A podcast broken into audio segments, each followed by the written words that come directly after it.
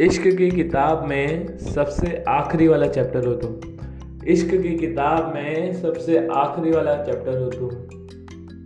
इश्क भी तुमसे आगे ना लिख पाया इतना स्पेशल कैरेक्टर